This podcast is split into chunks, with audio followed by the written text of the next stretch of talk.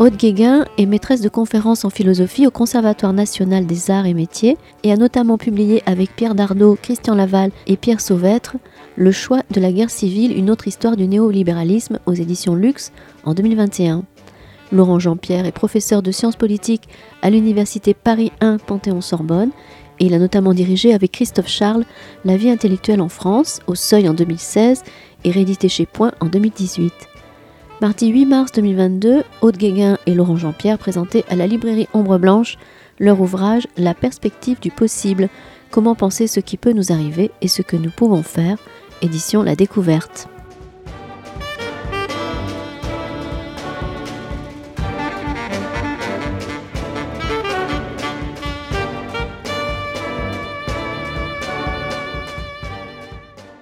Bonsoir, bonsoir à tout le monde. Euh, bonsoir Laurent Jean-Pierre. Bonsoir. ravi vraiment de, vous recevoir ici pour un sujet qui, je pense, excitera tout le monde, la question des possibles. Euh, nous devions accueillir les deux auteurs. Je vous laisse peut-être nous expliquer pourquoi vous êtes tout seul et que Aude n'a pas pu se déplacer. Oui, en tout cas, ma, ma co-autrice s'excuse bon, pour des raisons personnelles. Elle peut pas venir euh, avec moi, mais je, évidemment, je, je, je parlerai d'elle et de, et de nos efforts euh, communs euh, dans, le, dans la discussion qu'on aura ce soir. Bon, c'est bien. C'est vrai que c'était tout à fait intéressant de vous avoir tous les deux, puisque elle est philosophe, comme vous le savez peut-être. Elle est philosophe au, au, CNAM, au Centre national des arts et métiers. Et vous, vous êtes politiste sciences politiques. Et puis, c'est pas si fréquent que ça non plus qu'on voit coupler euh, une réflexion sur la sociologie et euh, sur euh, la philosophie, non? Bah, j'espère, je, je, suis d'accord avec vous, j'espère que c'est vrai. Oui, Je dirais peut-être pourquoi on, a, on a tenté cet agencement, absolument. Oui, et puis qui est assez formidable parce que c'est, j'entendais Bourmeau qui vous disait on voit pas les coutures entre vous, et c'est vrai, c'est écrit on dirait d'une seule main, et c'est tout à fait euh, étonnant. Alors euh, peut-être qu'on pourrait quand même vous présenter un peu, même si c'est pas la première fois que vous venez ici, en ombre blanche. Donc euh, Laurent Jean-Pierre est professeur de sciences politiques à Paris 1 maintenant, Panthéon-Sorbonne après euh, Strasbourg. Et euh, vous avez travaillé sur un nombre euh, très important de, thématiques, en fait, la question des mondialisations, la question des mouvements sociaux, de la vie intellectuelle. Vous avez, entre autres, écrit un bouquin qui s'appelle In Jérôme sur les, les ronds-points, sur le mouvement des Gilets jaunes. un bouquin aussi sur la vie intellectuelle que vous êtes venu présenter ici. Absolument. Et. Voilà, donc parmi tous ces thèmes, eh bien, euh, la question des mondialisations, la question des possibles, la question des utopies, euh, c'est un point qui est devenu assez central. Euh, la question des possibles, c'est une question qui, je pense, nous harcèle, nous obsède. En, en, venant, j'ai trouvé une vieille carte postale chez moi. On voit un laboratoire de chimie à moitié recouvert, brouillé par la fumée qui sort euh, des, alambics. Et euh, le texte, c'est Ici s'invente la, la, pilule qui permettra de rendre la lecture de Kierkegaard compréhensible. Et je me suis dit, ici, ça va être le contraire. On va certainement fumer, mais pour dissiper justement la fumée qui nous empêche de peut-être penser à l'avenir, au futur. C'est quelque chose d'extrêmement difficile. Et alors, je vous trouve extrêmement courageux euh, de, de, nous parler du possible au moment où nous sommes dans une situation où, franchement, on est incapable, enfin, je ne sais pas vous, mais moi, incapable de savoir à quelle sauce on va être mangé dans 24 heures. Et euh, la question des possibles s'obscurcit. Et quand je pense aux deux ans qu'on a vécu, euh, eh bien, je dirais qu'il n'a pas fallu deux mois pour que tout, l'imaginaire mobilisé pour penser le jour d'après, grosso modo, s'effondre. Et donc, on est dans ce rapport extrêmement paradoxal au possible. Et donc, vous, vous faites partie de courants de pensée qui donnent à la question du possible euh, une place totalement centrale dans la manière même de comprendre la réalité présente, de comprendre l'histoire telle qu'elle euh, vient, et euh, vous, vous dirigez même à, la découverte une collection mm. qui s'appelle L'horizon des mm. possibles. Et donc, votre, votre livre, euh, c'est la perspective du possible, comment penser ce qui peut nous arriver et ce que nous pouvons faire. C'est donc euh, un travail important, un livre assez savant mais en même temps accessible. Je le dis tout de suite parce que sinon ça va effrayer peut-être euh, le, les, lecteurs qui sont ici. Euh, c'est un livre assez remarquable et moi j'ai envie de vous bon, proposer d'en de, parler à travers trois questions qui me sont venues en fait. La première, ce serait de préciser la finalité de votre de votre bouquin, de votre... Bon, c'est d'en préciser la finalité, je vais dire pourquoi. La deuxième, c'est euh, de, de, rentrer peut-être dans le substrat des possibles que vous proposez d'enquêter, puisque votre, votre livre, c'est une invitation à euh, euh, élaborer un programme d'enquête, une cartographie des possibles, des espérances, des anticipations, des utopies. Et puis la troisième, ce serait de revenir sur la construction de l'ouvrage et plus largement sur la question de l'écriture des possibles, des méthodologies de l'enquête. Alors, euh, c'est un chemin que je vous propose, mais je sais que par, par expérience, vous allez me défaire tout ça et ce sera très bien. Certainement pas. et, ce sera très bien. non, la, question, la question des finalités, vous dites, la finalité de ce bouquin est, très, euh, il est très ambitieux puisque j'ai repris une de vos phrases, c'est concilier la science et l'utopie au service d'une action transformatrice et d'une nouvelle conduite de vie. C'est-à-dire que cette exploration des possibles, pour vous, elle a deux objets. Elle a un objet scientifique, une finalité scientifique, et elle a en même temps une finalité politique.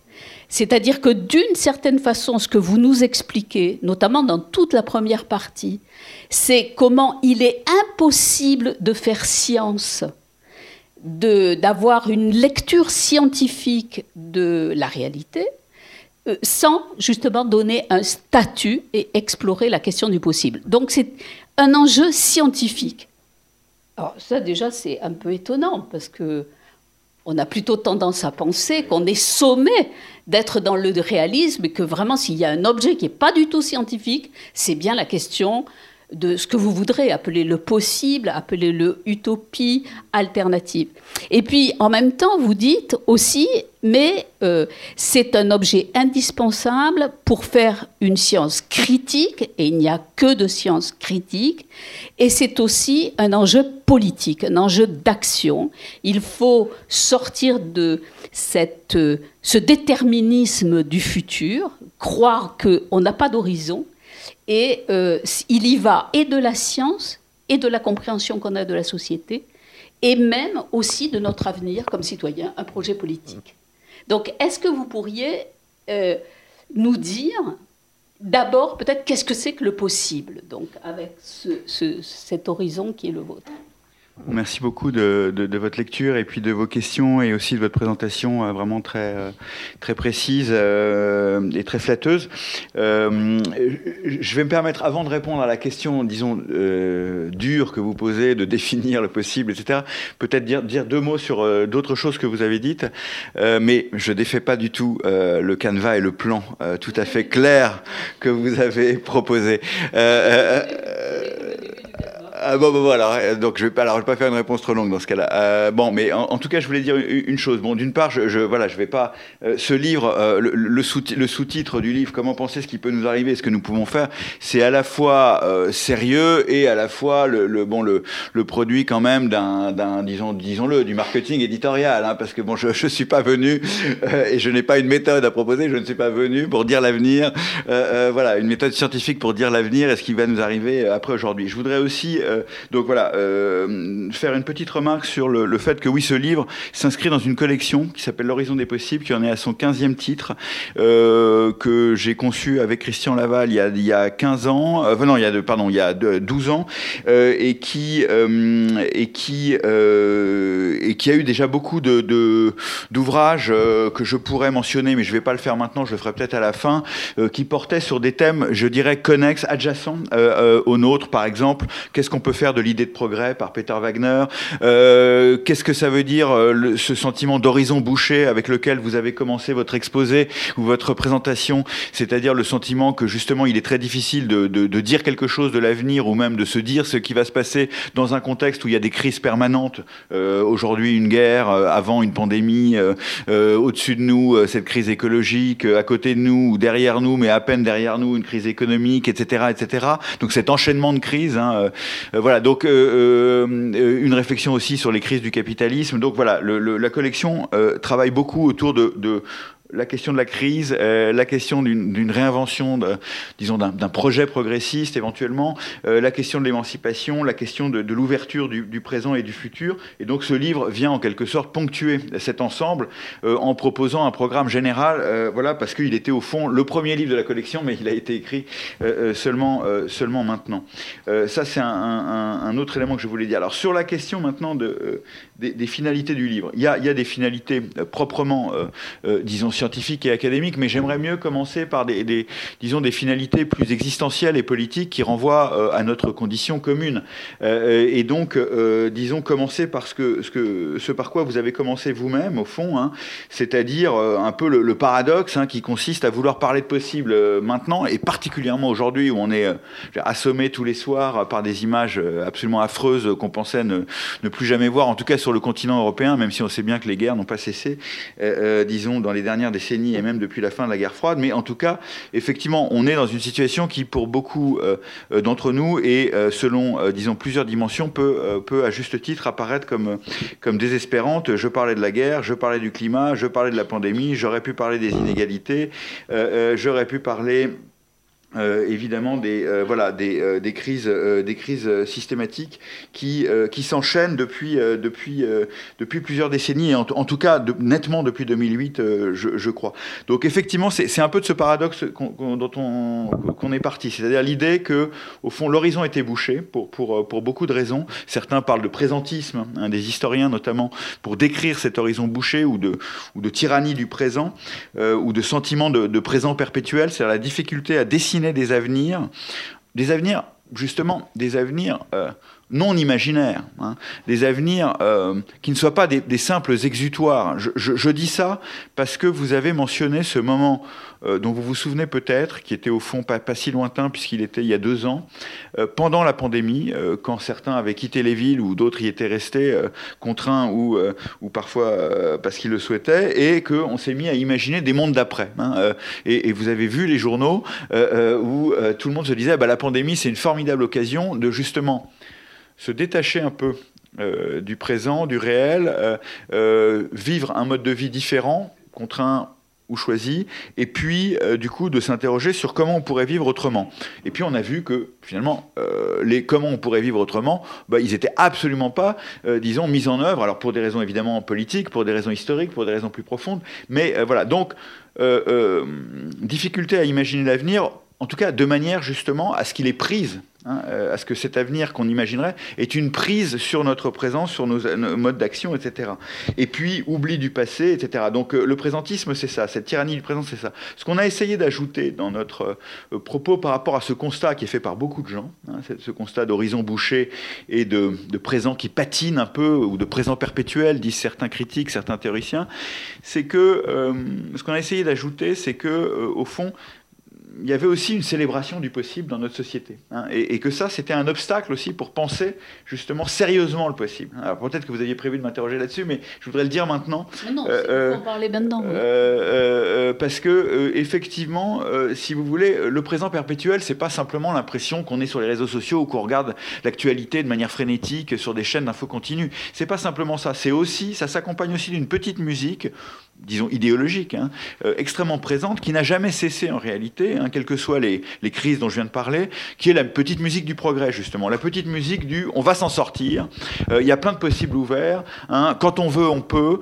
euh, et au fond, l'homme a toujours su inventer des solutions à ses problèmes, et effectivement, il suffit de, d'ouvrir ses chakras ou, ou, ses yeux, ou les yeux, et au fond, euh, euh, il y a plein de potentialités dans le présent. Hein. C'est le discours, disons, moderniste hein, ou modernisateur qui, euh, qui est celui de nos dirigeants et de nos gouvernants et qui, au fond, se maintient, en tout cas en Occident, de manière absolument centrale. Et donc, on a tenu à dire, voilà, derrière ce sentiment, disons, populaire, hein, c'est-à-dire fréquent, un commun, de, fermeture des possibles, il y a aussi cette petite musique euh, de, célébration du. Oui, au niveau social, il y a l'idée de.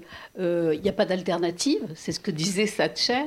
Et en même temps, oui, l'idée que, on le voit très bien au niveau du climat, on, inventera des technologies. Des solutions technologiques. Mais je, je pensais que c'était surtout au niveau subjectif que vous en parliez. Alors on en parle au niveau, au niveau collectif. Ça, quoi. Et au niveau subjectif, c'est-à-dire que. Au niveau subjectif. Oui, au niveau subjectif, on insiste euh, justement sur cette célébration du possible dans l'entreprise, dans le management, autour de cette idée de potentiel, euh, de potentiel humain euh, qu'il faudrait faire croître, et donc d'une illimitation du possible. Hein. Hein. Euh, c'est ça qui nous, nous paraît tout à fait intéressant dans la configuration idéologique présente, si on veut, euh, disons, conserver cette idée d'idéologie, c'est qu'il y a à la fois, euh, disons, un désespoir objectif et en même temps une célébration des potentialités et d'un possible illimité. Et il nous semble que, effectivement, c'est contre ça aussi qu'il faut lutter. Hein. D'où l'idée, effectivement, de, de concevoir, de construire, si vous voulez, un concept rigoureux et une manière rigoureuse de cartographier les, les, euh, les, les, possibles. Hein. Donc euh, on, on, essaye de se, de, voilà, de, de, au fond de euh, voilà, à la fois de se mettre à distance de ce sentiment d'horizon bouché et, disons, d'une sorte d'utopisme facile, qui peut être l'utopisme des dirigeants, des dominants, l'utopisme technique et scientifique qui a accompagné, disons, l'idéologie du progrès jusqu'à aujourd'hui, mais qui peut être aussi l'utopisme, euh, disons, euh, contestataire, l'utopisme, disons, critique, qui a été très fort, notamment pour, dans l'histoire des gauches, dans l'histoire des socialistes, euh, dans l'histoire de la critique euh, du monde présent et en particulier de la critique du capitalisme. Hein. On pense euh, évidemment au socialisme utopique, mais on pense aussi à la dimension utopique du communisme. Hein. Il n'y avait pas que le communisme, c'était pas simplement l'Union soviétique dont on voit ce qu'elle est devenue aujourd'hui, mais c'était aussi hein, évidemment, disons, l'attente quand même messianique d'un monde réconcilié dans lequel effectivement des idéaux d'égalité, de liberté seraient présents. Donc je dis simplement euh, voilà, euh, une distance à construire entre euh, l'idéologie du possible d'un côté et le sentiment d'horizon bouché. C'était ça un peu, le, disons, les affects ou l'humeur, à la fois politique et, on pourrait dire historique, hein, qui, a, qui a présidé à ce livre. D'accord. Mais donc, dans les possibles, on vient déjà de l'esquisser sans le dire, c'est une polyphonie. On peut mettre 36 000 trucs dans l'idée de possible. Euh, là, on vient d'évoquer les, coachs, l'idée de progrès, euh, les, utopies socialistes, pourquoi pas les utopies vertes? Aujourd'hui, enfin, des dystopies, même, on pourrait y mettre euh, beaucoup de choses, toutes sortes d'expériences, d'expérimentations, d'alternatives, plus ou moins sociales, plus ou moins locales. Donc, comment trier dans tout ce possible? Euh, quel est le critère du possible qui vous intéresse, puisque si je vous ai bien suivi, vous, votre objectif quand même, c'est de trouver des possibles qui, ont, euh, qui, qui, peuvent être des, des vecteurs de transformation. Ce qui vous intéresse, en même temps, c'est justement l'émancipation. Vous n'avez pas encore prononcé le mot, mais c'est ça. C'est une, timidement. C'est une. Vous voulez construire une science de l'émancipation. Et ce qui vous intéresse, ce sont les possibles qui ont une vertu de transformation sociale, qui peuvent émanciper. Donc, dans tout ce fatras euh, du possible, quels sont les critères des possibles qui vous intéressent, euh, qui vous semblent être porteurs justement d'un avenir qui nous sorte des marasmes dans lequel nous sommes? Alors ça, c'est une question, j'ai envie de dire, euh, c'est une question presque politique et, morale immédiatement. C'est-à-dire, je, effectivement, une des choses que, nous disons, c'est qu'on ne peut pas travailler sur le possible, on ne peut pas s'intéresser au possible, on ne peut pas essayer de cartographier le possible, ce qui est notre visée, vous l'avez mentionné dans votre introduction, euh, sans avoir, disons, euh, bon, ben, une boussole normative, c'est-à-dire une, voilà, un certain nombre de valeurs, un système de valeurs qu'on veut, qu'on veut promouvoir. Hein. Ça, c'est effectivement... voilà, mais, je voudrais, avant de, préciser ça, parce que là, du coup, c'est une mise à nu, hein, d'une certaine manière, je, voudrais, euh, euh, je voudrais euh, dire un mot. Pour nous, le possible, hein, enfin, ce que, ce que, j'aurais dû dire en concluant la, première question que vous avez posée, c'est que, au fond, le possible tel qu'on le définit, ce n'est pas un élément latent Hein, euh, qui serait là euh, euh, et qui demanderait à s'actualiser, hein, c'est un autre regard sur la réalité. Ça, c'est un point absolument fondamental. Hein. Voir la réalité du point de vue de ses possibilités. Ce n'est pas quelque chose. Voir le possible, ce n'est pas ne pas voir le réel. C'est voir le réel selon un autre point de vue, selon euh, effectivement, euh, on pourrait dire une autre perspective. Ça, ça justifie le titre hein, euh, de notre de notre ouvrage. Donc c'est pas du tout quelque chose qui s'oppose, disons, à ce qu'on appellerait le réalisme. Hein. c'est pas quelque chose qui s'oppose, disons, à la réalité. C'est pas quelque chose qui, qui, consiste à, je sais pas, faire l'inventaire des rêves de l'humanité ou l'inventaire des imaginations d'une autre société. Ça justement, ça serait cartographier les utopies ou cartographier les rêves. C'est pas du tout ce qui nous intéresse. On pense que ça a déjà été fait et très bien fait, euh, mais on pense que c'est autre chose que, nous devons faire si on veut justement transformer euh, euh, la réalité. C'est avoir un rapport plus proche du réel pour pour justement avoir prise sur lui. D'où cette idée d'une cartographie des possibles, c'est-à-dire d'une cartographie, ben, justement, de ce qui est alors c'est quoi Donc, euh, c'est quoi Ben euh, là, il faut rentrer dans le, euh, il faut rentrer dans peut-être l'inventaire des, des, propositions de regard hein, que nous avons. On appelle ça enquête en sciences sociales, c'est un mot un peu prétentieux de, de, d'universitaire, mais au fond, c'est pas qu'une affaire d'enquête, c'est aussi une affaire de regard. Bon, par exemple, on s'intéresse beaucoup et, on note que c'est moins travaillé. On s'intéresse beaucoup à la manière dont les gens espèrent. Hein. il nous semble que une des, une des choses qui devrait être beaucoup plus travaillée par la sociologie, les sciences sociales, c'est justement les espérances, euh, les projections dans le futur. Ça, c'est au niveau subjectif, euh, disons, euh, la première manière d'aborder, d'appréhender le possible. Hein. Comment les gens se projettent-ils, notamment dans les périodes critiques, dans les moments révolutionnaires. On sait que dans les moments révolutionnaires, par exemple, hein, ça c'est quelque chose que les historiens ont très bien documenté. C'était vrai en 68, qui est un moment où on peut, discuter sur si on le qualifie de révolutionnaire ou pas. Il y, a souvent cette discussion quand on fait des présentations dans des librairies, mais, on, on, le verra en 89 et on le voit à tous les autres moments révolutionnaires, dans les moments révolutionnaires, les possibles s'ouvrent. Ça veut dire quoi? Ça veut dire que d'un seul coup, les gens se mettent à espérer hein, euh, des choses qu'ils n'espéraient plus ou qu'ils n'espéraient pas ou qu'ils n'avaient jamais imaginé précisément parce qu'ils voient euh, eh ben, des pans de la réalité qui tombent, hein, euh, des institutions, des lois, etc. Donc, les espérances quotidienne ou extraordinaire comme dans les moments révolutionnaires, c'est un premier objet pour le possible. J'ai pas répondu à votre question, mais euh, comme je veux pas faire la liste maintenant, euh, j'y réponds maintenant. Euh, voilà. Donc, donc, quels critères on a nous? Bon, ben, nous on s'est fixé un critère qui est l'émancipation. Ça veut dire quoi? Ça veut dire qu'effectivement on est attaché, disons, à lier cette question du possible à la question, disons, disons de de l'augmentation de, de, l'accroissement de la liberté, de l'accroissement de l'égalité et de l'accroissement de la solidarité, hein, de l'entraide. Pour nous, c'est les trois,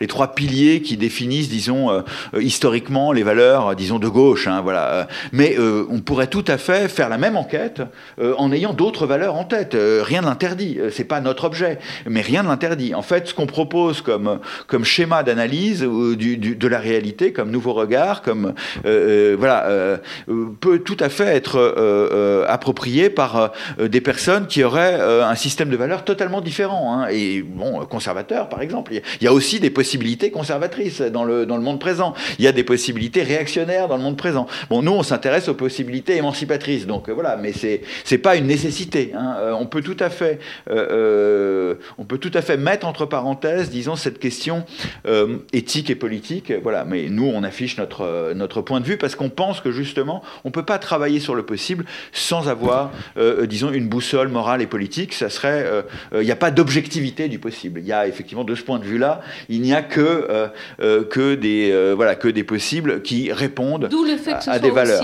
D'où le fait que ce soit aussi problématique, donc la question du possible comme objet de recherche scientifique Bien sûr, bien sûr, hein, puisque c'est un objet, euh, mais ça. C'est un objet contesté. C'est un objet contesté, et, notre point, euh, mais ça c'est un point qui est très débattu en sciences sociales, vous le savez euh, aussi bien que moi, pour avoir dirigé un institut d'études politiques pendant pendant longtemps.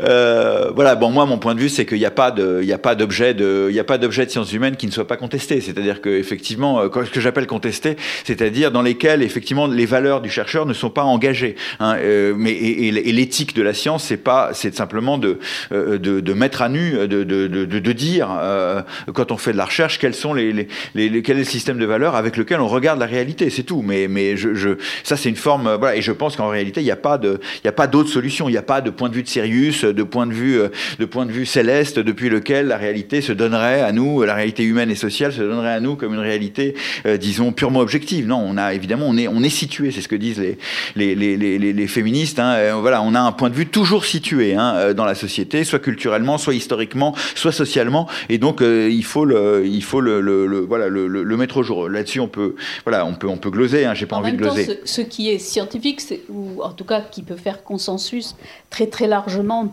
dans le champ scientifique, c'est l'idée que euh, la réalité, elle est toujours grosse de possible et qu'il n'y a pas euh, de, c'est pas un à côté de la réalité, les possibles.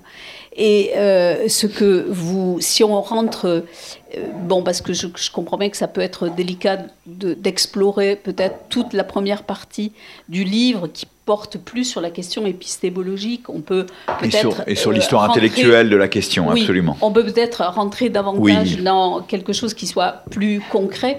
Toute la deuxième partie, elle est justement une invitation à ce programme d'enquête. Absolument. Et euh, vous voulez cartographier, vous dites, les anticipations, les espérances, rendre visible l'invisible. Et donc, euh, vous avez, vous proposez euh, des compléments d'enquête, comme vous dites.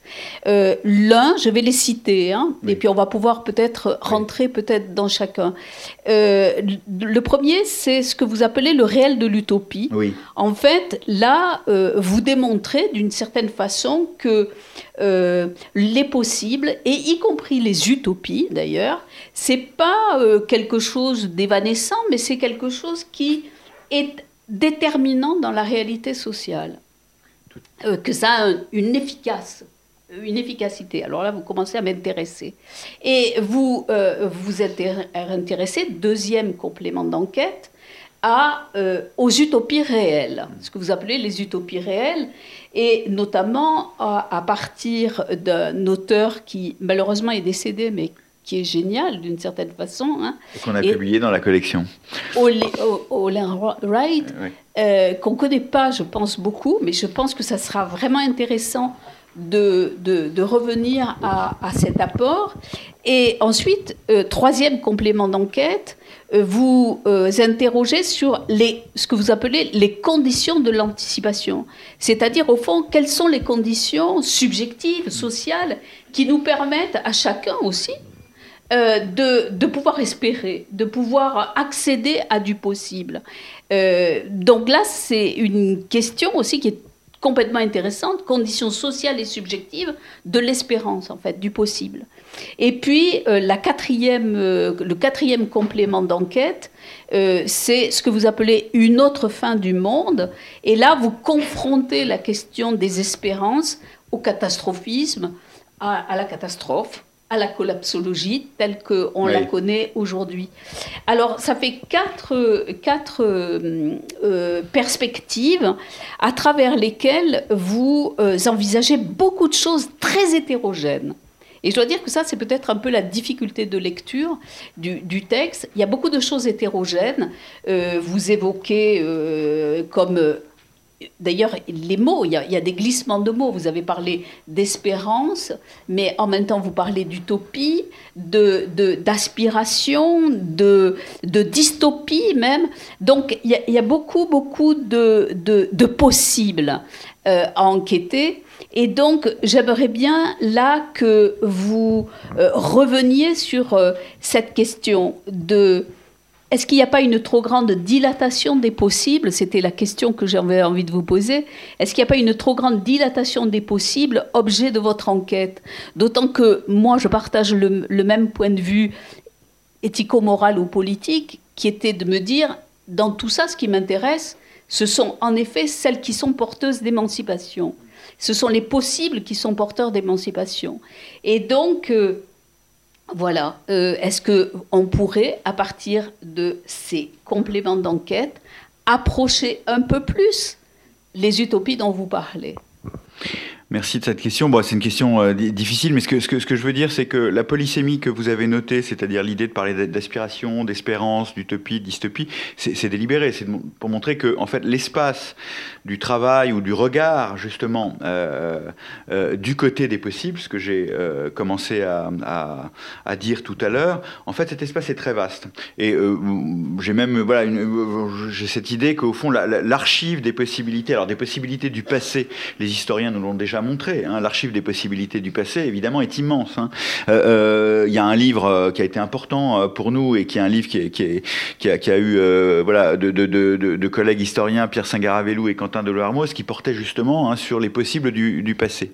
Et, donc, c'est quelque chose sur quoi les historiens travaillent un peu plus maintenant, même si là aussi, à cause de la culture que les, que les universitaires appellent positiviste, c'est-à-dire la culture qui consiste à dire il n'y a que les faits, rien que les faits, tous les faits, et il n'y a rien d'autre, euh, il y a eu une sorte de tabou hein, euh, sur le possible du passé, de même qu'il y a un tabou euh, sur le, possible du présent au nom justement de ce que j'ai mentionné en passant au début de cette conversation, en disant qu'au fond, bah, tous ceux ou toutes celles qui voudraient parler du possible du présent aujourd'hui seraient au fond non scientifiques et condamnés à faire les astrologues d'une certaine manière, hein, les Madame Irma, bon, mais voilà, de, de la sociologie ou, ou de l'économie. Hein. Et donc, si vous voulez, nous, c'est vrai qu'on a euh, voilà, donc on a, euh, on a essayé d'adapter au fond ce questionnement sur les possibles du passé, dont les périodes révolutionnaires d'ailleurs fournissent euh, une archive considérable, puisque c'est des moments où on tente des choses et puis elles s'écroulent, elles s'effondrent, elles ne tiennent pas dans la durée, hein, et donc voilà, on l'a déplacé du côté donc du présent. Donc vous avez très bien résumé les différents chantiers qu'on a proposés, qui visent pas d'ailleurs à être à être exhaustifs, hein, avec cet horizon d'une cartographie des possibles, et c'est des choses extrêmement concrètes. Bon, dans, dans l'ordre des utopies réelles, qui est peut-être le plus facile à appréhender, hein, puisqu'au fond c'est le plus tangible, euh, euh, c'est le moins mental. Euh, il s'agit au fond de travailler sur l'ensemble de, de, ce qu'on pourrait appeler les contre-institutions, les institutions alternatives, les organisations alternatives qui existent dans toutes les sphères d'activité sociale. Donc dans la culture, il y en a. bon bah par exemple, je sais pas, toute la, tout ce qui est indépendant, les librairies indépendantes par rapport aux grandes chaînes. voilà, il faut avoir là-dessus, il faut avoir une idée assez large de cette archive des possibles. Hein. Euh, euh, euh, je veux dire par là que si on a des critères trop, trop restreints, en se disant oui, mais moi pour moi la librairie indépendante c'est pas assez, c'est pas assez émancipatoire du point de vue de mon système de valeurs, ben on risque de rien voir parce qu'on risque d'avoir une archive toute petite. Donc moi je, je plaide pour qu'au contraire on ait des critères assez larges et qu'on regarde à quelles conditions est-ce qu'une librairie indépendante, par exemple, peut euh, durer, euh, s'étendre, euh, gagner en espace, maintenir son modèle dans un contexte où effectivement, ben, c'est pas facile de maintenir la librairie parce qu'on sait qu'il y a d'autres acteurs, ne les nommons pas, qui par exemple vendent directement à domicile. Bon, donc et avec des énormes machineries et des capitaux gigantesques. Donc effectivement, si vous voulez, les utopies réelles, on voit bien ce que c'est. Ça va être toutes les institutions alternatives qui peuvent exister, soit à l'initiative euh, des, euh, de la société civile, des individus, soit à l'initiative, pourquoi pas, euh, des pouvoirs publics. De ce point de vue-là, moi, je, je, fais rentrer dans cette, disons, cette, archive, cette archive du possible, le budget participatif, mais pourquoi pas les territoires zéro chômeur dont on a parlé un peu, les mesures de politique sociale expérimentale qui se font, disons, à l'initiative soit de l'État, soit des régions, soit des collectivités locales. Donc, bon, ça, c'est des choses euh, voilà, très concrètes qui, qui nous font pas forcément rêver, mais qui, qui, sont, à mon avis, très importantes, et dont je dis, enfin, nous disons que en réalité, voilà, on n'en connaît pas encore très bien les effets cumulés. Hein. Donc, un des enjeux, c'est que il, y a plein de travaux sur ces choses-là. C'est pas vrai de dire on n'invente pas l'eau chaude, enfin, on n'invente pas, on réinvente pas tout. Hein. Il y a déjà les travaux sur ces choses-là. Le problème, c'est que ces travaux, ils sont justement complètement éparpillés, et qu'un des enjeux, c'est d'essayer de penser ensemble, en fait, cette poussée, on pourrait dire, interstitielle, c'est ce que dit euh, Eric Wright que vous avez cité, euh, euh, dans le monde social, qui transforme incrémentalement, peu à peu, voilà, euh, par, euh, par, par, par, petits pas ou par étapes, euh, sans qu'on le voit nécessairement à l'œil nu et dont on ne connaît pas très bien comment, voilà, comment ça fonctionne, comment ça marche, à quelles conditions ça survit ou ça survit pas, à quelles conditions ça s'associe avec d'autres alternatives ou d'autres institutions alternatives. Donc le travail sur les utopies réelles, voilà, c'est un travail assez concret sur, dont l'archive est immense, sur ce qu'on pourrait appeler voilà, les, les, organisations alternatives au présent. Bon, mais à côté de ça, il y a d'autres... Il y a d'autres travaux. Vous avez mentionné, euh, là aussi, sur un versant qui est, qui est, qui est peut-être très sociologique, cette histoire de, de, euh, euh, de l'accès au possible. Hein. Bon, ça, c'est quelque chose qui nous a absolument intéressé. On voulait pas défendre l'idée irénique, l'idée, disons, voilà, comme ça, hyper optimiste ou gentillette, hein, youpla boom, selon laquelle, effectivement, le possible était logé partout, niché dans n'importe quel, dans n'importe quel pli de la réalité ou du présent. Et puis, si, effectivement, on avait les bonnes lunettes, celles que le livre propose, alors on le verrait apparaître et d'un seul coup, on pourrait transformer le monde. Ça, c'est une vision complètement, euh, complètement effectivement, euh, bon, simpliste des choses. Euh, non, notre idée, c'est que évidemment, hein, même dans ces institutions alternatives dont j'ai parlé, tout le monde peut pas s'y investir. Et puis, effectivement, il y a des gens pour qui, en fait, la question même du possible est une question qui n'est pas possible, justement, une question qui ne se pose pas. Hein. on évoque justement, on essaye de faire du, concept de tragique une notion euh, de sciences sociales et pas simplement euh, une notion littéraire ou une notion culturelle. Hein. C'est-à-dire l'idée qu'effectivement le saut de la tragédie, le, poids de la tragédie, hein, euh, bah, c'est quelque chose qui frappe effectivement un certain nombre de, de vies, hein, de vies précaires, de vies sociales qui sont tout à fait, c'est d'ailleurs documenté là aussi. et donc un des enjeux de l'enquête, c'est justement de voir pour qui est-ce que le possible est une question, pour qui est-ce que le futur est un peu moins fermé que pour d'autres. c'est de montrer voilà qu'il y a tout un dégradé au fond de la sensibilité au possible ou de la sensibilité sensibilité euh, euh, au futur que là aussi on devrait étudier de manière beaucoup plus, euh, beaucoup plus rigoureuse parce que, ben, parce que justement, ben, voilà, on a des idées peut-être trop, trop binaires là-dessus. Hein. D'un côté, voilà, le désespoir partagé par tous, ou de l'autre, effectivement, voilà, le potentiel qui peut s'étendre à l'infini. Et donc, voilà, donc ça, c'est deux, à mon avis, deux terrains très concrets. Et puis à cela, on a ajouté des sortes de, voilà, de, de questionnements, si vous voulez. Qui viennent de l'histoire, mais qu'on peut tout à fait adapter au présent. Qu'est-ce que nous fait, euh, qu'est-ce que nous font faire euh, les croyances dans ben, dans des mondes idéaux, hein, dans des utopies hein. Qu'est-ce que nous font faire ou, l'inverse Qu'est-ce que nous font faire la croyance dans la catastrophe hein. Et là, il y a déjà des gens qui travaillent un peu là-dessus parce que effectivement, il y a des communautés écologiques aujourd'hui qui se réunissent autour de cette croyance partagée que certains peuvent décrire comme une nouvelle spiritualité, une spiritualité hérétique si vous voulez, hein, où euh, justement ben, euh, l'avenir est sombre. Hein, euh, et, le Messie ne viendra peut-être pas. Hein, et, il viendra même sans doute pas du tout.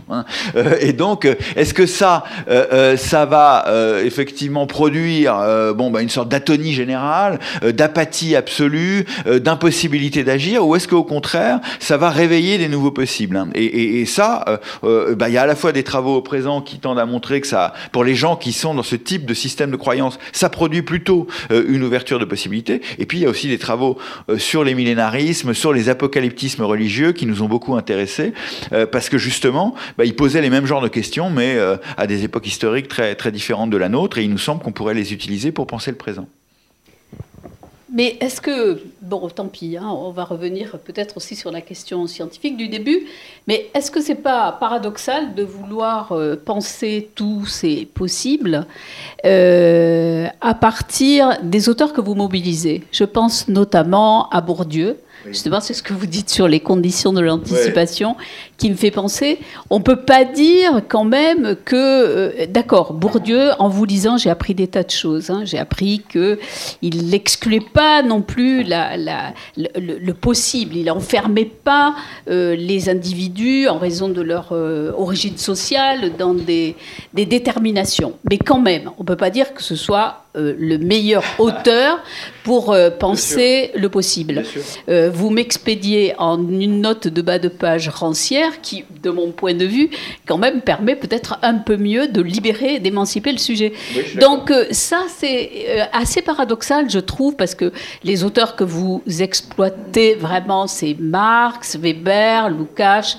Bon, Bloch, ça, c'est, je le mets à part parce que lui, c'est vraiment pour moi un penseur de l'utopie comme paradigme de l'action, donc je le mets complètement à part. Et puis euh, Bourdieu, et pour moi, ce ne sont pas vraiment euh, des auteurs qui aident à penser, euh, à approcher le possible, ni même qui s'intéressent peut-être à tout ce que vous venez d'évoquer, qui peuvent être des utopies très locales, très éclatées, très dispersées, sans aucune capacité de transformation du monde, peut-être. Et donc, j'ai trouvé qu'il y avait un paradoxe. Évidemment, ce n'est pas le cas de, de, Wright, parce que pour ceux qui ne connaissent pas trop euh, Olin Wright, pour moi, c'est le théoricien de la révolution sans révolution. Son truc, c'est comment, euh, euh, comment est-ce qu'on pourrait transformer le capitalisme sans avoir besoin de passer par l'instant de la rupture qui viendra peut-être jamais. Et donc, ce, ce, gars, il arrive à théoriser vraiment une espèce d'avancée comme ça, des petits pas qui décollent et bon, moi, je trouve qu'il donne des instruments intellectuels pour piger et pour organiser une pensée, pour organiser une enquête, un mm. programme d'enquête. Et là, vous mobilisez des, des, les auteurs fondamentaux de la pensée politique française, mais qui, qui de mon point de vue, n'aident pas véritablement à saisir le, le possible. Mm. Est-ce qu'il n'y a pas une contradiction là je sais pas. Oui, oui, je vous entends. Je, voulais pas trop parler d'auteur parce qu'effectivement, bon, euh, on rentrerait dans, peut-être une discussion trop, académique ou trop scolastique. Je vois très bien votre objection. Ce qu'on a essayé de faire, justement, c'est de prendre des auteurs à rebrousse-poil. Euh, euh et donc, bon, je, voilà, prenons le cas de, Marx parce que c'est peut-être le, moins méconnu, même si, le, disons, le, marxisme n'est pas, à son apogée hein, aujourd'hui. mais euh, voilà, on sait très bien hein, que euh, c'est un auteur qui est très ambivalent euh, vis-à-vis de la question utopique. Hein, voilà, puisque d'un côté, au fond, il y a toute cette, cette idée qu'il y a une science marxiste hein, qui l'aurait fondée et, qui justement fait rupture avec le socialisme utopique qui tâtonnait dans un couloir sombre et qui, en, quelque sorte, était condamné justement par idéalisme utopique et par, et par anti-scientificité à, finalement ne pas connaître les conditions de possibilité de sa réussite ou de son échec, et donc au fond à ne rien pouvoir euh, réellement transformer. Euh, et d'un autre côté, comme je l'ai dit, il y a quand même aussi euh, un noyau utopique dans l'œuvre marxienne qui est lié au fait qu'il il a évidemment une vision de ce que pourrait être une société différente de la nôtre, conforme à, ses idéaux et, et aussi, disons, des, des, des, bon, de certains chemins qui pourraient y conduire. Donc, si vous voulez, euh, euh, voilà, donc, donc si vous voulez, on a, euh, oui, on a des auteurs à rouge Et nous, ce qui nous a intéressé, vous l'avez au fond nommé au départ, évidemment, hein, c'est de prendre des auteurs qui se situaient du côté, euh, disons, de l'exigence scientifique. Hein, C'est-à-dire, vous avez parlé de Bloch, vous avez bien sûr qu'il y a toute une tradition. On, discute beaucoup un corpus allemand, parce qu'au fond, ceux qui se sont vraiment coltinés la question qu'on essaie de poser, plus que les Français, ce sont les Allemands. Hein. Et d'ailleurs, Bourdieu, d'une certaine manière, c'est un Allemand. Bon, enfin, bon, ça, c'est une manière de, de, parler au sens où son univers de référence Hein. Euh, voilà, bon, bien sûr qu'il y a Durkheim, mais enfin bon, il y, a quand même Marx et Weber, questions centraux. Et donc du coup, euh, euh, du coup voilà, si vous voulez, et puis bon voilà, ce qu'il a formé aussi, Sartre, c'est des Allemands au fond.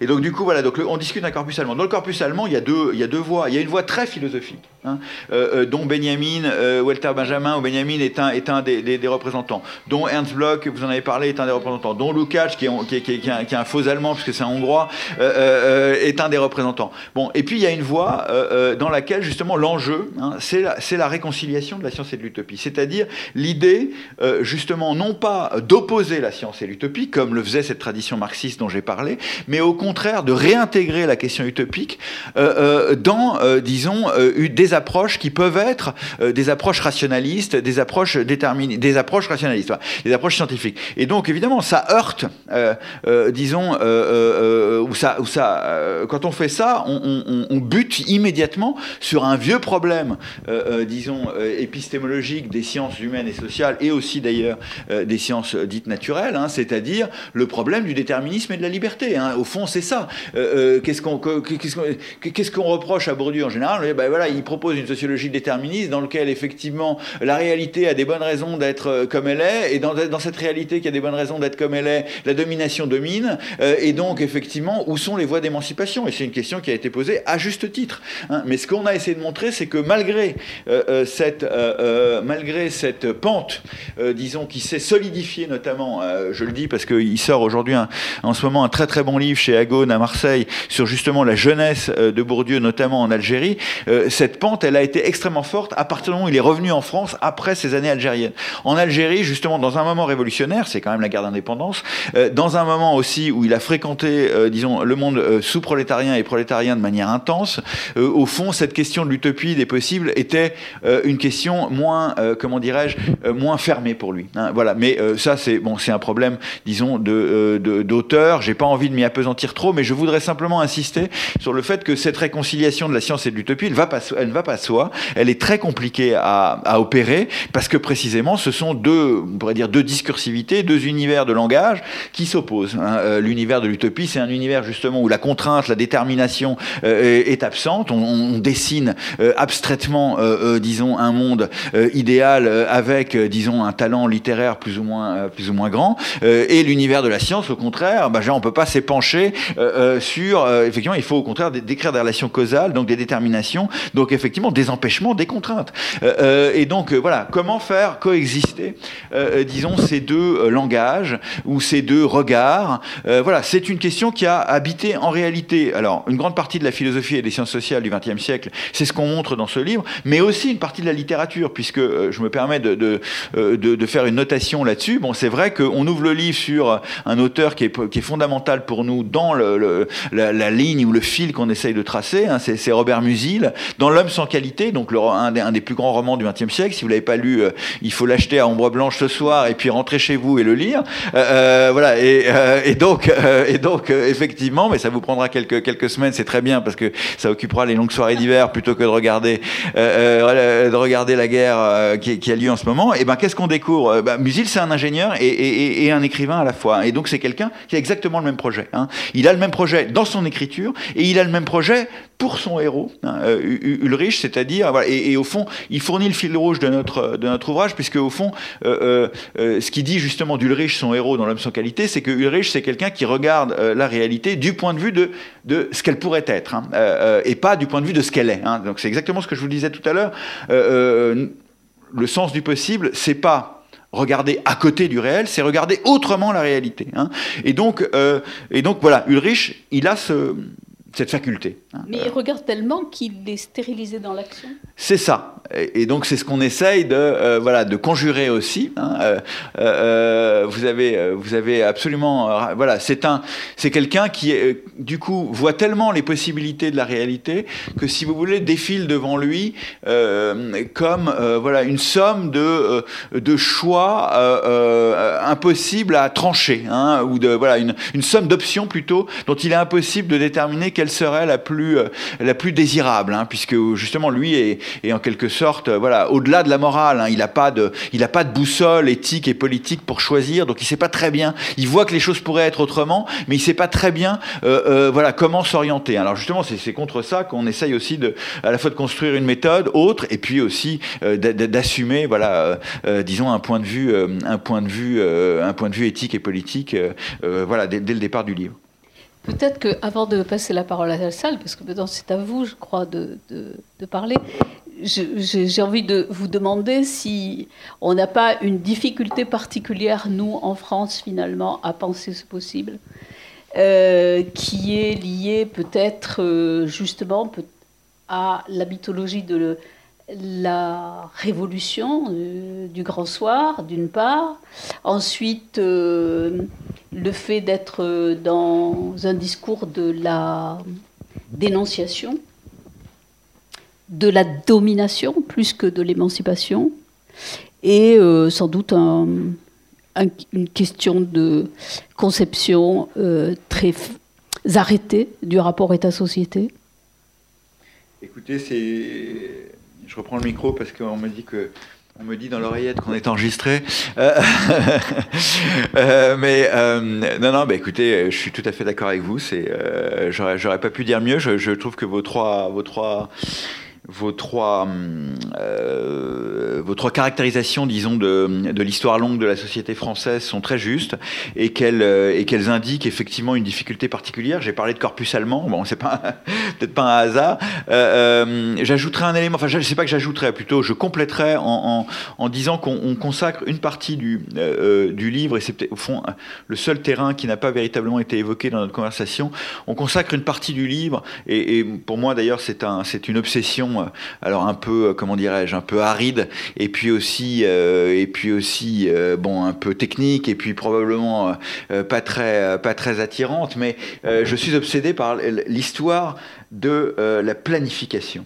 Euh, et pas simplement de la planification française, mais des, des, euh, disons des, des, planifications au XXe siècle, hein, alors soviétique, voilà, mais chilienne aussi pendant la, révolution d'Allende, ou plutôt la, prise de pouvoir d'Allende, très courte, française, etc. Je ne vais pas vous, vous, vous assommer avec ça à cette heure-ci, mais je vous dis simplement une chose. Effectivement. C'est pas assommant du tout, c'est très intéressant. La question de de la planification et de la prospective, vous voulez dire aussi. Tout, à fait, tout à fait. Parce qu'en fait, le premier terrain qu'on propose pour ce euh, regard ou cette enquête sur les possibles, c'est ce qu'on appelle la bataille du possible, hein, euh, ou le front du possible. Parce qu'au fond, euh, il nous semble que ce qui s'est passé au XXe siècle, c'est qu'il y a eu une, une, rationalisation extrême du rapport au possible, scientifique et technique, à travers évidemment l'augmentation des appareils, enfin le poids des appareils statistiques et du calcul des probabilités dans l'exercice du gouvernement, euh, mais aussi privé comme public, c'est-à-dire dans l'entreprise et au niveau des pouvoirs publics et, qui au fond tend euh, cette,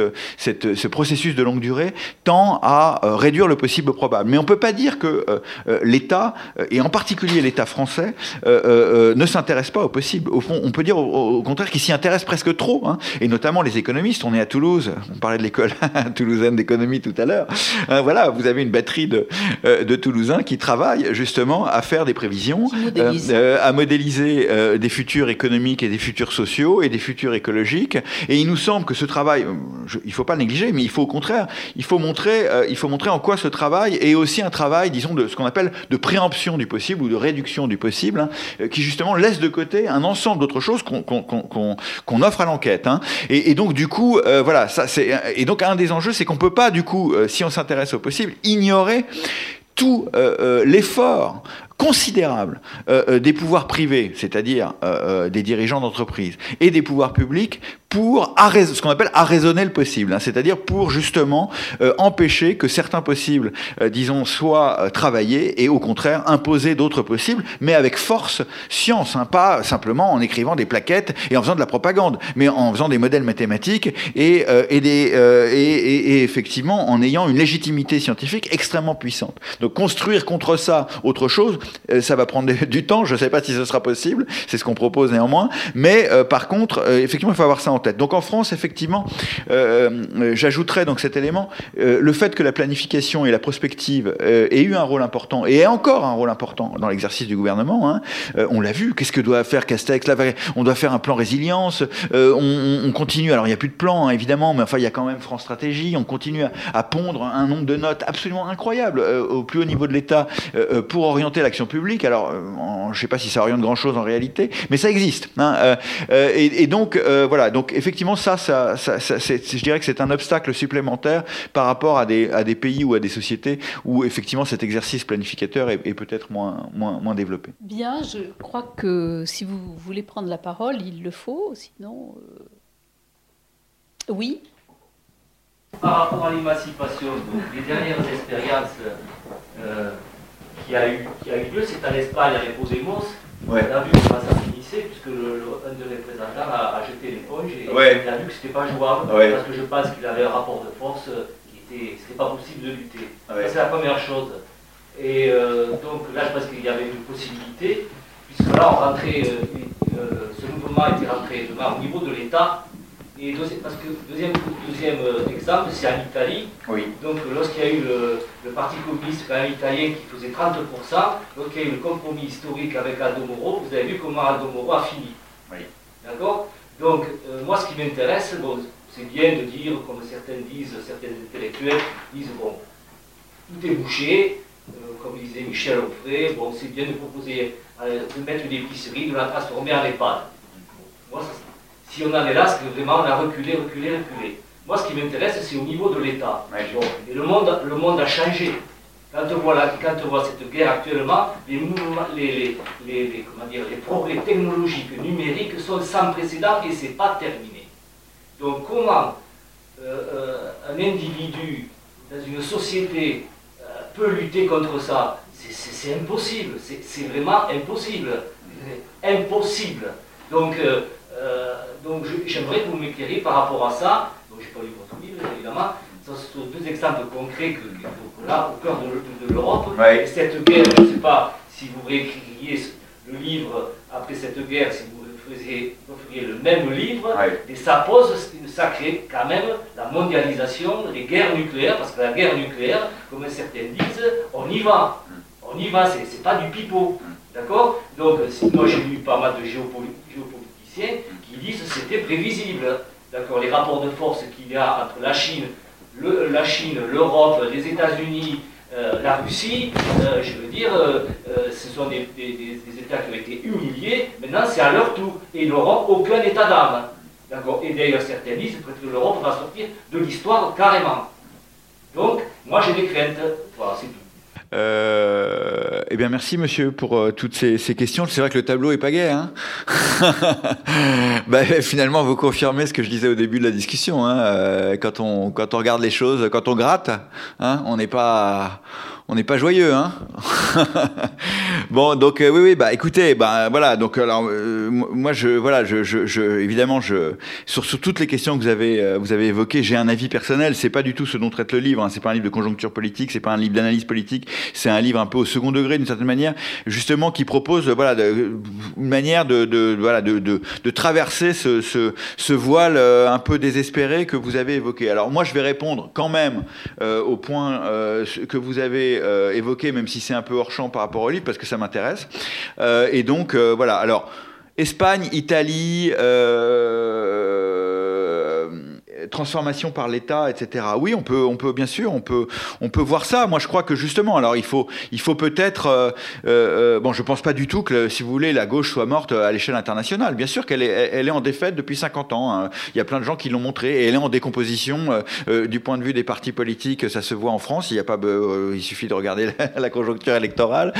du point de vue de, de, de voilà, du, du, du des seuils qu'elle atteint, effectivement, elle atteint beaucoup, elle atteint des, des, des taux de euh, des taux, disons, de voilà, d'électeurs beaucoup moins élevés qu'autrefois, etc., donc tout ça, euh, justement, c'est parce qu'il y a cette décomposition de la gauche et cette fragmentation que euh, qu'on a, disons, eu l'idée aussi de, de ce livre, parce qu'il nous a semblé qu'il fallait prendre les choses de très loin, c'est-à-dire à la racine, pas proposer un nouveau programme, mais effectivement, justement, travailler sur comment on regarde le, le, le, le, réel. Alors après, moi, je, vous m'avez opposé, voilà, deux expériences qui vous semblent désespérantes. Je pourrais vous opposer des expériences qui méritent qui mérite l'intérêt. Bon, euh, si vous voulez, en fait, c'est ça qui se passe aussi à gauche, c'est que les gens, ils échangent euh, au fond, voilà, des expérimentations qui leur semblent intéressantes contre des expérimentations, des expérimentations qui leur semblent désespérées. Alors Podemos, c'est la fin. Euh, pour certains, c'est pas la fin. Pour certains, ce sera d'ailleurs le, c'est pas, pas la fin. Pour certains, en fait, ça continue et c'est pas complètement fini parce que voilà, l'un des des leaders est parti, mais mais les autres continuent, etc. Donc on verra. voilà, mais bon, ça, c'est là où les systèmes de valeurs et les orientations politiques de chaque chacun joue. Mais moi, je vous opposerai donc quelques raisons d'espérer, toutes simples. Il y en a une qui est au Chili à l'heure actuelle, hein, voilà, où là vous avez un engrainement entre justement euh, un mouvement par le haut, un mouvement électoral, hein, puisque vous avez un nouveau président qui vient d'être élu contre toute attente, plus des maires, notamment à Santiago, communistes dans un pays qui a été anticommuniste de manière massive pendant des années, et voilà. Et vous avez un mouvement euh, par le bas, c'est-à-dire, euh, la société civile, des mouvements sociaux organisés qui ont mis en cause la, Constitution juste avant le round électoral qu'on vient de voir. Donc moi, vous, avez vu, j'ai pris ce critère du haut et du bas, un peu comme vous d'ailleurs quand vous avez évoqué Podemos, parce que qu'est-ce qui vous intéressait dans Podemos? C'était au fond le fait qu'un mouvement social euh, euh ample euh, finalement finisse par avoir une sorte de traduction politique dans le champ politique. Moi, je ne pense pas que toute la transformation sociale euh, se fasse uniquement de cette manière-là. Hein. Et je pense justement qu'une grande partie de la transformation sociale se fait dans la société civile, sans prise de pouvoir, et que c'est ça qu'on ne sait pas très bien voir, ni regarder, ni penser de manière réflexive euh, euh, pour justement augmenter en, quelque sorte, euh, disons, le rendement transformateur, si on veut employer cette, cette expression, de ce type d'expérience. Mais j'entends très bien que pour beaucoup, effectivement, faire valoir l'émancipation, ça veut dire faire des lois, prendre le pouvoir d'État, avoir, disons, un rôle réformateur ou, ou réformateur radical au plus haut niveau du pouvoir. Bon, voilà. je pense que ça, c'est un peu un héritage du XXe siècle dont il faudrait peut-être se desserrer. à Une grande partie de, l'enjeu, de, disons euh, aussi de, notre réflexion sur les possibles, c'est justement de dire qu'à gauche, on a été très pris dans ces luttes de, euh, de modèles euh, transformateurs entre ceux qui étaient, disons, très étatistes, ceux qui étaient très interstitiels ou mouvementistes, si vous voulez, et ceux qui étaient, voilà, très rupturistes ou révolutionnaires. voilà. au fond, ça c'est un héritage du XXe siècle, du XIXe et du XXe siècle. Euh, il faudrait le mettre entre parenthèses parce que euh, la gauche est tellement faible que, au fond, si on si n'arrive pas à penser la combinaison entre ces différents modes de transformation, on va en rester à des querelles de chapelle entre euh, entre petits groupes ou groupuscules pendant et ça peut durer ça peut durer des, décennies. Donc l'impossible de la gauche, je ne suis pas d'accord. Je pense qu'il y a des possibilités. Il y en a d'autres qui s'intéressent beaucoup au Kurdistan. Il y en a d'autres qui s'intéressent beaucoup au, au Chiapas. Vous me direz que c'est des choses locales, régionales, pas étatisées, c'est vrai, mais, euh, mais effectivement, euh, voilà. Donc c'est en tout cas, ça, ça, ça renvoie plutôt à cette transformation interstitielle et mouvementiste dont je vous parlais. Donc, euh, donc je pense qu'en réalité, voilà, il y, en a qui se sont intéressés aux gauches d'Amérique latine, euh, bon, qui ont été nombreuses. Donc, euh, en réalité, voilà. Alors, vous avez fait intervenir la, variable géopolitique dans votre réflexion. Euh, oui, bah, si vous voulez mon avis, oui, c'est vrai que l'épicentre de de l'histoire mondiale n'est plus en Occident. ça, je, je, partage ce point de vue avec vous, mais moi, je j'en souffre pas. Hein. disons que voilà, je, je, sais que beaucoup de gens en souffrent. Je sais que ça appelle aussi des votes nationalistes ou des votes euh, justement pour, pour beaucoup de, de, de, personnes, parce qu'il y a une nostalgie voilà, de l'Occident, euh, d'une sorte de grandeur perdue de l'Occident, bon, bah, qui, qui, dure depuis, depuis probablement les guerres de décolonisation. Hein. Euh, moi, moi c'est vrai que de mon point de vue, si vous voulez, bon, bah, c'est un fait historique, hein, voilà, qui, qui alors, dont on peut expliquer les déterminations profondes. Et donc, effectivement, si vous voulez mon avis, c'est pas la transformation émancipatoire dont on est en train de parler, son épicentre sera pas occidental. voilà, il, pour plein de raisons, effectivement, je pense que les contradictions système monde, ou les tensions plutôt que les contradictions euh, euh, du système monde ou euh, du système social et politique dans lequel on vit sont pas, s'expriment pas au mieux ici. Hein. Et ici, peut-être qu'il y aura une, voilà, une destruction. je ne le souhaite pas. Je pense pas qu'il y aura une guerre atomique. voilà, mais je, je fais pas de politique fiction. Mais en tout cas, voilà. Donc, donc c'est vrai que moi, je m'intéresse plus à l'Afrique, à l'Asie, à l'Asie surtout, et, un peu à l'Amérique latine. C'est intéressant ça parce que je, je, trouve que justement dans le bouquin, ça n'apparaissait pas. la dimension asiatique, je n'ai pas eu le temps de la question, mais justement, c'était un, élément que je trouvais intéressant de savoir euh, sur quel pays ou quel continent portait la cartographie euh, que vous projetez. bon, après, on est limité par ses... Afrique et Amérique latine. On est limité par ses propres compétences. Donc, euh, bon, c'est un programme collectif là qu'il faut faire. Il faut le faire. Et voilà. Donc, l'idée, c'est aussi de réunir des gens qui ont des compétences que je n'ai pas. Mais c'est vrai que bon, euh, voilà, simplement comme citoyen, pas comme chercheur, je m'intéresse plus effectivement à, je m'intéresse pas, je m'intéresse à ce qui se passe en Inde, je m'intéresse à ce qui se passe en Chine. Bon, en Chine, c'est on peut pas dire que les possibles soient, les possibles émancipateurs soient, soient, soient immenses, mais ils sont pas nuls. Hein. Ils sont pas nuls. Hein. Justement effectivement, ça, c'est quelque chose aussi qui me frappe beaucoup. On décrit beaucoup la Chine. De, bon là, c'est un excursus qui a plus rien à voir avec notre discussion, mais on décrit beaucoup la Chine comme un pays où voilà le, contrôle serait absolu, l'État, il y a le système des points des, des, citoyens, l'État contrôlerait chaque individu. Dès que vous traversez, vous avez votre nombre de points et puis vous allez avoir des amendes et vous allez aller en prison. Bon, ça existe dans certaines grandes villes, mais enfin, faut pas oublier que la Chine, c'est 50% de paysans, euh, que effectivement, euh, c'est une société qui est absolument incontrôlable par euh, par les pouvoirs publics depuis toujours, et que effectivement, il y a des interstices. Alors là, pour le coup, en nombre, dans une société qui est absolument immaîtrisable, parce qu'il y a trop de monde et parce que le, même le même un pouvoir hyper central, avec une, une, folie centralisatrice comme celle du, du, du PC chinois et de l'État parti chinois, effectivement, bon bah il y, a plein de choses qui échappent hein, nécessairement. Oui. Bah, euh, là, on a, une très bonne illustration de justement euh, ce que euh, le féminisme académique et donc un peu, voilà, forcément aussi un peu abstrait et obscur appelle le, point de vue justement. C'est ce que j'ai dit tout à l'heure. C'est-à-dire voilà, oui, le point de vue des femmes est différent du point de vue des hommes. voilà, et donc effectivement, si on peut voilà fédérer des points de vue féminins et, comme les femmes sont minoritaires dans les institutions de pouvoir, enfin dans les, positions hautes des, institutions de pouvoir, et eh ben effectivement leur point de vue est forcément minoritaire et voire minoritaire voire jamais exprimé. Donc du coup, effectivement, il y a un enjeu à fédérer ces points de vue pour, pour les faire exister de manière, de manière coalescente et massive. En tout cas, je crois que la, la réponse que vous avez faite là tout à l'heure sur euh, le, le, décalage qu'il fallait avoir pour rentrer dans le, la lecture du possible, ça je pense que c'est vraiment la, la, philosophie qui court dans tout le bouquin et qui est passionnante justement. Hein cette, invitation à changer le logiciel de la gauche changer le la gauche. Alors ça, ça serait prétentieux. Moi, j'ai pas, bon voilà, j'ai pas de, j'ai pas d'action dans la gauche. Hein. Enfin, je veux dire, autre que, euh, je veux dire, je, je, suis pas, voilà, je suis pas, je tutoie pas les, les dirigeants de parti.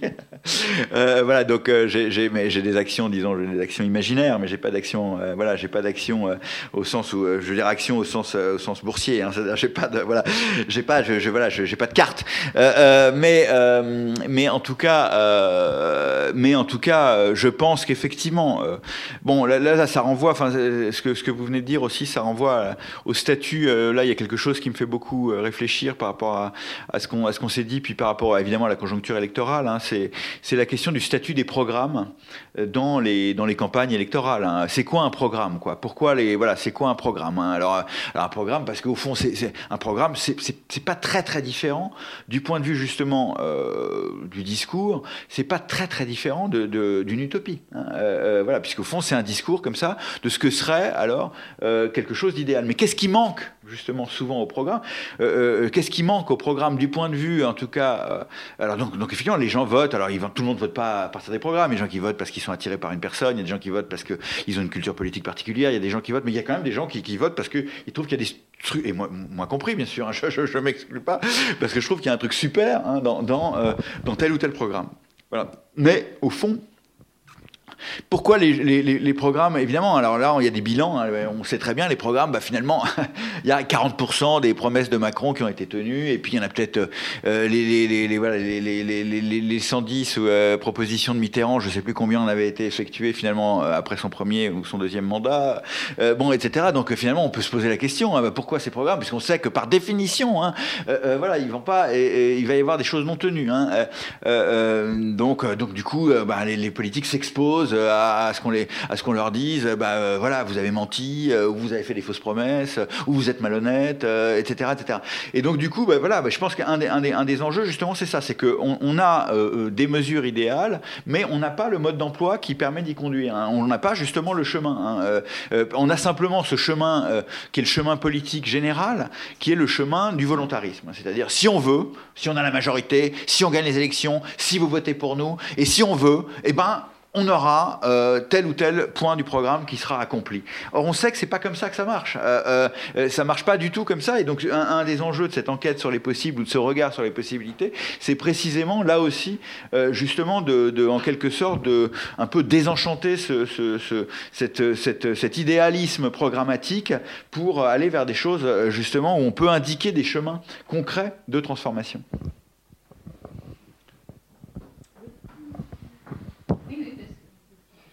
L'éventualité ou la gestion même de la perspective des possible.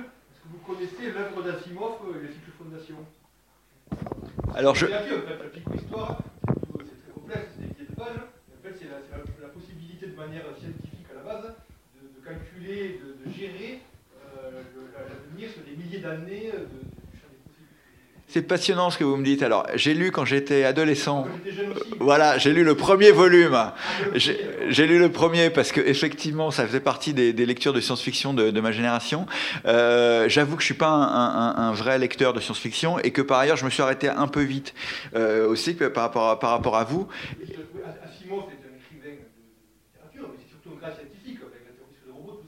Ah oui, oui. de manière très rationnelle. Quoi. Et alors la question c'est est-ce que c'est une dystopie ou une utopie selon vous ce cycle? Parce que du coup, euh, sa théorie à lui, en gros, ça serait, la, ça, ça serait que justement il y aurait l'évolution de la, de, la, de la, prospective et de, justement de, des probabilités euh, arriverait à, à certains, euh, arriverait à prévoir le, ah oui. le, futur. Le but serait d'organiser sur des milliers d'années. J'entends, de manière rationnelle la société. Voilà, manière, du coup, qui mettrait quelque part, encadrerait votre théorie de la perspective des oui, oui bah alors justement, mon, point ici, c'est que ça, je ne sais pas si c'est une utopie ou une, dystopie.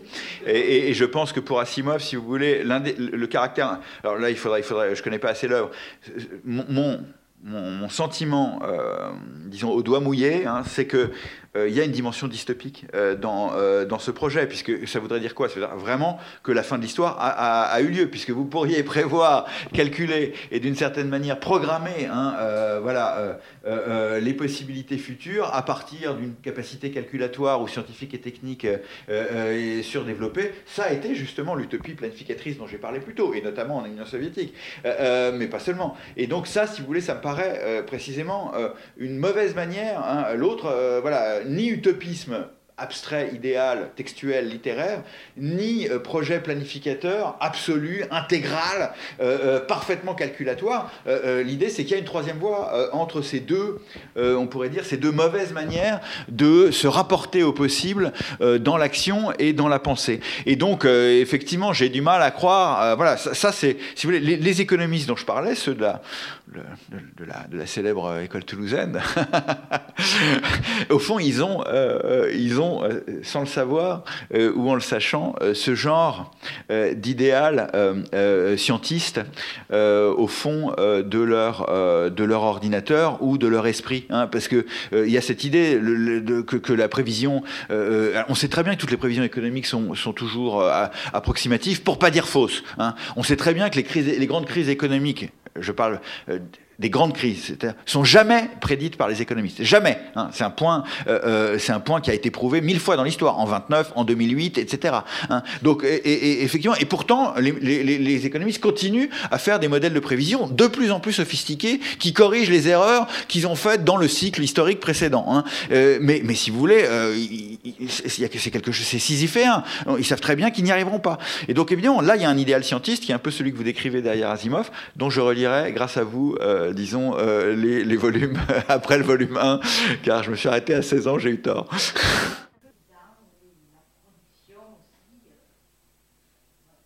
Je suis totalement d'accord avec vous et, vous pointez quelque chose qui a été observé euh, de manière plus large euh, dans les derniers temps, notamment euh, par des collègues qui travaillent sur les milieux écologistes. Hein. En fait, les utopies communautaires contemporaines ou les alternatives écologiques dont je parlais, ou voilà les projets productifs dont le but n'est pas le profit, mais par exemple une meilleure qualité alimentaire euh, ou une meilleure qualité environnementale euh, ou euh, effectivement tous ces projets aujourd'hui sont conduits par beaucoup de gens qui viennent d'écoles d'ingénieurs hein, et qui sont des sortes de, déçus du productivisme. Les premiers déçus du productivisme parce qu'en quelque sorte ils l'ont devant eux le productivisme. Ils l'ont eu ils l'ont eu voilà. Et, effectivement vous avez absolument raison de dire que ça dépend énormément de la direction des écoles parce que si on met pas ça au programme euh, effectivement ils vont pas être sensibilisés à ça. Mais par contre une fois qu'ils sont sensibilisés à ça ils ont les outils, alors des outils scientifiques et techniques, justement de réconciliation pratique de la science et de l'utopie dont je parlais dans mon propos. Hein. Et donc du coup, euh, oui, oui, alors je ne suis pas en train de dire que c'est le nouveau sujet euh, transformateur principal, mais en tout cas c'est un sujet, c'est un, un, type de, de subjectivité ou d'individualité ou de formation sans lesquelles il n'y aura pas de transformation. Ça, je suis absolument convaincu de ça. Et j'ajoute que, effectivement, je suis comme vous d'accord avec le fait que la question des possibles émancipateurs dont j'ai parlé, elle est très indexée pour, pour nous aussi à la question écologique, bien sûr, parce que, parce que je ne vois pas aujourd'hui qui peut poser la question de l'émancipation sans avoir devant soi quand même euh, voilà, la possibilité d'une explosion des limites de la planète quoi, et d'une destruction de l'espèce. Donc euh, voilà. Vous avez quand même envisagé euh, préalable la, possibilité de l'irréversible. C'est-à-dire, je pense à deux choses. Par exemple, vous avez commencé, je pense que c'est la base même, c'est que pour que, tout, pour que le possible soit envisageable, faut trancher de certains côtés la question écologique de la liberté. Oui. Si vous pensez, comme Spinoza, que l'homme se croyait parce qu'il ignore toutes les causes qui déterminent, oui. ça arrive la question déjà. Parce que déjà, cette question ontologique du, de, du déterminisme, vous l'avez euh, mis de côté parce que du coup votre ouvrage n'était pas possible. Et pour revenir sur la dame, sur l'écologie, euh, il y a beaucoup de, de, penseurs qui pensent que c'est irréversible déjà. Oui. Euh, et que, euh, récemment, j'ai lu, pour ceux qui connaissent Aurélien Barraud. Oui, bien sûr. Oui. Bah, il, est, il est pas loin d'ici d'ailleurs. Oui, il est à Grenoble. Ah oui, mais parce que je pensais qu'il était, euh, il était aussi. Vu sa dernière. Oui, ouais, il fait beaucoup de, il est très fort, il a beaucoup de vidéos sur YouTube, oui. Voilà. Et donc, euh, il a une pensée aussi écologique, là, après la la. Voilà, c'est que des gens qui envisagent peut-être à essayer au mieux, et le rapport du GIEC va dans ce sens. Hein. Bien sûr. On, voit à quel point euh, il est passé à l'as parce qu'il y a crènes. Alors en fait, le, la, problématique irréversible, c'est l'écologie. Oui. Euh, et que si, si, on est dans cette dynamique-là de penser qu'en gros c'est trop tard, peut-être éventuellement au mieux du mieux gérer euh, l'effondrement, euh, du coup ça, ça, ça, ça, ira à l'encontre, ça réduirait peut-être euh, votre idée d'une ouverture sur des ben, en fait, tout le, tout le, dernier chapitre traite de cette question à partir d'une, simplement d'un postulat de lecture de, de, la configuration que vous décrivez très bien, c'est-à-dire euh, on est agnostique par rapport à la question de savoir si la catastrophe est devant nous ou derrière nous. Hein voilà, on est agnostique. C'est-à-dire qu'on ne prend pas parti euh, euh, sur ce point. Pour nous, c'est quelque chose, il faut étudier, euh, il faut regarder ce que fait faire à certains le fait de croire que la catastrophe est derrière nous, parce que même si Aurélien Barraud dit qu'elle est derrière nous, ou si l'Institut Momentum avec, comment s'appelle-t-il ah, irréversible dans le futur, non, parce qu'il y en a pour qui elle a déjà eu lieu. Hein. Euh, euh, euh, Cochet, Cochet l'Institut Momentum, il est sur une position, si vous voulez, la, catastrophe, la catastrophe a, lieu, soit elle a lieu d'ici 2030, soit elle a déjà lieu. Hein. Elle a déjà eu lieu, et donc voilà, donc là, c'est trop tard. Et il y a plein de, dans, dans, le milieu écologique collapsologique, il y a plein de gens qui, ont, qui sont sur cette thèse. Hein, Mais le truc, c'est qu'une fois qu'ils ont dit ça, ils vont pas répéter jusqu'à la fin des temps cette thèse. Ils vont faire des choses malgré tout avec cette thèse en tête, avec ce que nous on appelle cette croyance en tête, mais euh, dans le mot croyance, il n'y a rien de péjoratif. Hein, voilà. Donc nous, ce qui nous intéresse, c'est de, comparer ou de, euh, voilà, de regarder ce que font euh, les écologistes qui croient que la fin des temps est devant nous, à horizon 2030, à horizon 2050, à horizon 2100, à horizon euh, voilà, et ce que font les, gens qui croient qu'elle est derrière nous. Et ce qu'on observe, c'est que euh, ceux qui croient euh, que la catastrophe a déjà eu lieu sont pas du tout empêchés, contrairement à ce qu'on pourrait croire, sont pas du tout, si vous voulez, voilà. En fait, cette croyance leur donne, leur donne une forme d'énergie vitale et de capacité transformatrice plus grande. Ça ne veut pas dire que ça sera le cas de tous les gens qui adopteront cette croyance. Ça veut dire que pour l'instant, c'est le cas. Donc, on s'en fout au fond de savoir si leur croyance est vraie ou fausse. Là, il faut être euh, pragmatiste, comme on dit en philosophie, c'est-à-dire il faut regarder ce que fait faire la croyance du point de vue pratique. Et qu'est-ce qu'elle fait faire? Eh ben, elle, fait faire des choses qui, euh, euh, effectivement, ouvrent des possibles plutôt qu'ils ne les ferment. Elle ne fait pas jouir sans entrave, comme certains l'ont décrit en pensant à la catastrophe imminente, en disant, bah voilà, qu'est-ce que ça va faire faire la catastrophe imminente? Ça va faire que tout le monde va être de plus en plus égoïste, ça va être la guerre de tous contre tous, parce que tout le monde va jouir pour avoir son SUV et pour polluer comme il veut, ou pour, je sais pas, faire l'amour jusqu'à la fin des temps ou euh, tout ce que vous voulez. Bon, voilà, ça c'est un, fantasme ou un schéma qu'on peut avoir en tête. La guerre de tous contre tous ou la jouissance jusqu'à la, jusqu'à la dernière goutte. Hein, voilà. voilà, la dernière goutte de pétrole, bien sûr. Hein. voilà, ben, mais, si vous voulez, voilà, mais vous, et, vous avez le schéma absolument inverse qui consiste à dire, bah non, en fait, la catastrophe, c'est la prise de conscience nécessaire à un, un, vrai rapport, si vous voulez, voilà, réaliste et rationnel à l'avenir. Et donc, ça va pas faire, ça va pas créer la guerre de tous contre tous. Ça va au contraire créer l'impulsion nécessaire à la décroissance inévitable. Bon, on peut pas trancher euh, face à ça, parce que tout ça c'est de la fiction, hein. c'est justement des, utopies ou des dystopies régulatrices de nos, pratiques. Par contre, on peut regarder euh, euh, ce que font les gens. Et moi, ce que j'observe, c'est que la croyance collapsologique, elle n'est pas une croyance de fermeture. Et, ce, que nous montrons, c'est qu'il y a eu d'autres moments dans l'histoire où des gens ont pensé que l'apocalypse avait déjà eu lieu, et ça, leur a permis de faire plein de choses. Voilà. Ben, ça ne veut pas dire que ça va se reproduire, mais c'est un point de comparaison intéressant. Bien je pense qu'on peut peut-être arrêter là, non On a dépassé le temps. en tout cas, merci beaucoup. Merci beaucoup à vous tous pour vos questions et merci vraiment Laurent Jean-Pierre. C'est moi qui vous remercie beaucoup pour votre accueil.